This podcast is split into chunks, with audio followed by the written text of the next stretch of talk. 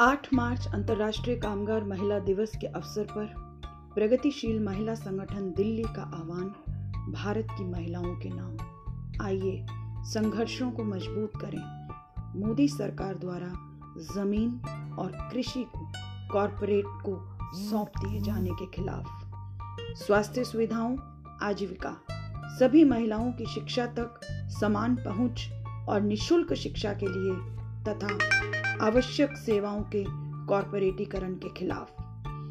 जन विरोधी, कॉरपोरेट परस्त और विभाजनकारी नीतियों के खिलाफ असहमति के अधिकार की रक्षा के लिए। साथी चुनने के अधिकार की रक्षा के लिए लेबर कोड, जो कामकाजी महिलाओं को कॉरपोरेट द्वारा शोषण को मज़बूत करता है, के खिलाफ संघर्षों को तेज करें। आइए जीवन के तमाम पहलुओं को, जल जंगल ज़मीन को, भारत की प्राकृतिक और श्रम संपदा को कॉरपोरेट के हवाले किए जाने के खिलाफ भारत के अंदर दिल्ली की सीमाओं पर बैठे किसान आंदोलनों को, तीन खेती कानूनों को रद्द कराने के लिए जो संघर्ष वो कर रहे हैं, उनको पूरा समर्थन करें, उनको मजबूती करें। आज भारत की महिलाओं का इस संघर्ष को समर्थन और मजबूती आवश्यक है ताकि देश में फांसीवादी ताकतों और कॉरपोरेट शिकंजे को शिकस्त दी जा सके।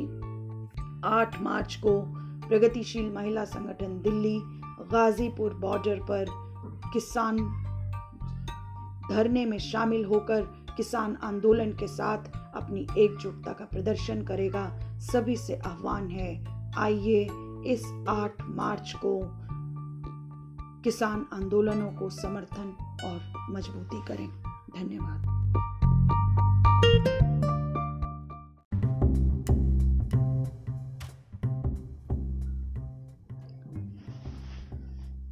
International working women's day 8 March प्रगतिशील महिला संगठन Delhi calls on women to fight back fascist forces and tightening corporate tentacles, strengthen and support the farmers' movement. Women of India, let us strengthen and struggle against Modi government's handover of land and agriculture to corporate. For right to health, livelihood, equal access to, and free education for all women and against ongoing corporatization of essential services. To uphold right to dissent against anti-people, pro-corporate and divisive policies.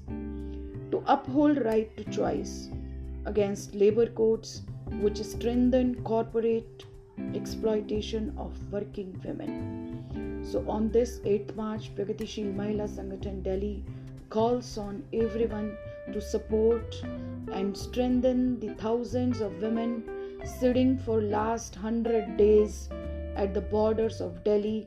Women who have been participating in sit-ins toll plaza struggles various protests and processions to demand repeal of three farm laws and electricity bill 2020 let us strengthen and support these women these farmer struggles so that the fascist forces can be defeated in india and the tightening corporate tentacles too can be defeated pms calls upon women of delhi to join pms at Ghazipur border on 8th of March 2021 on all these issues. Thank you.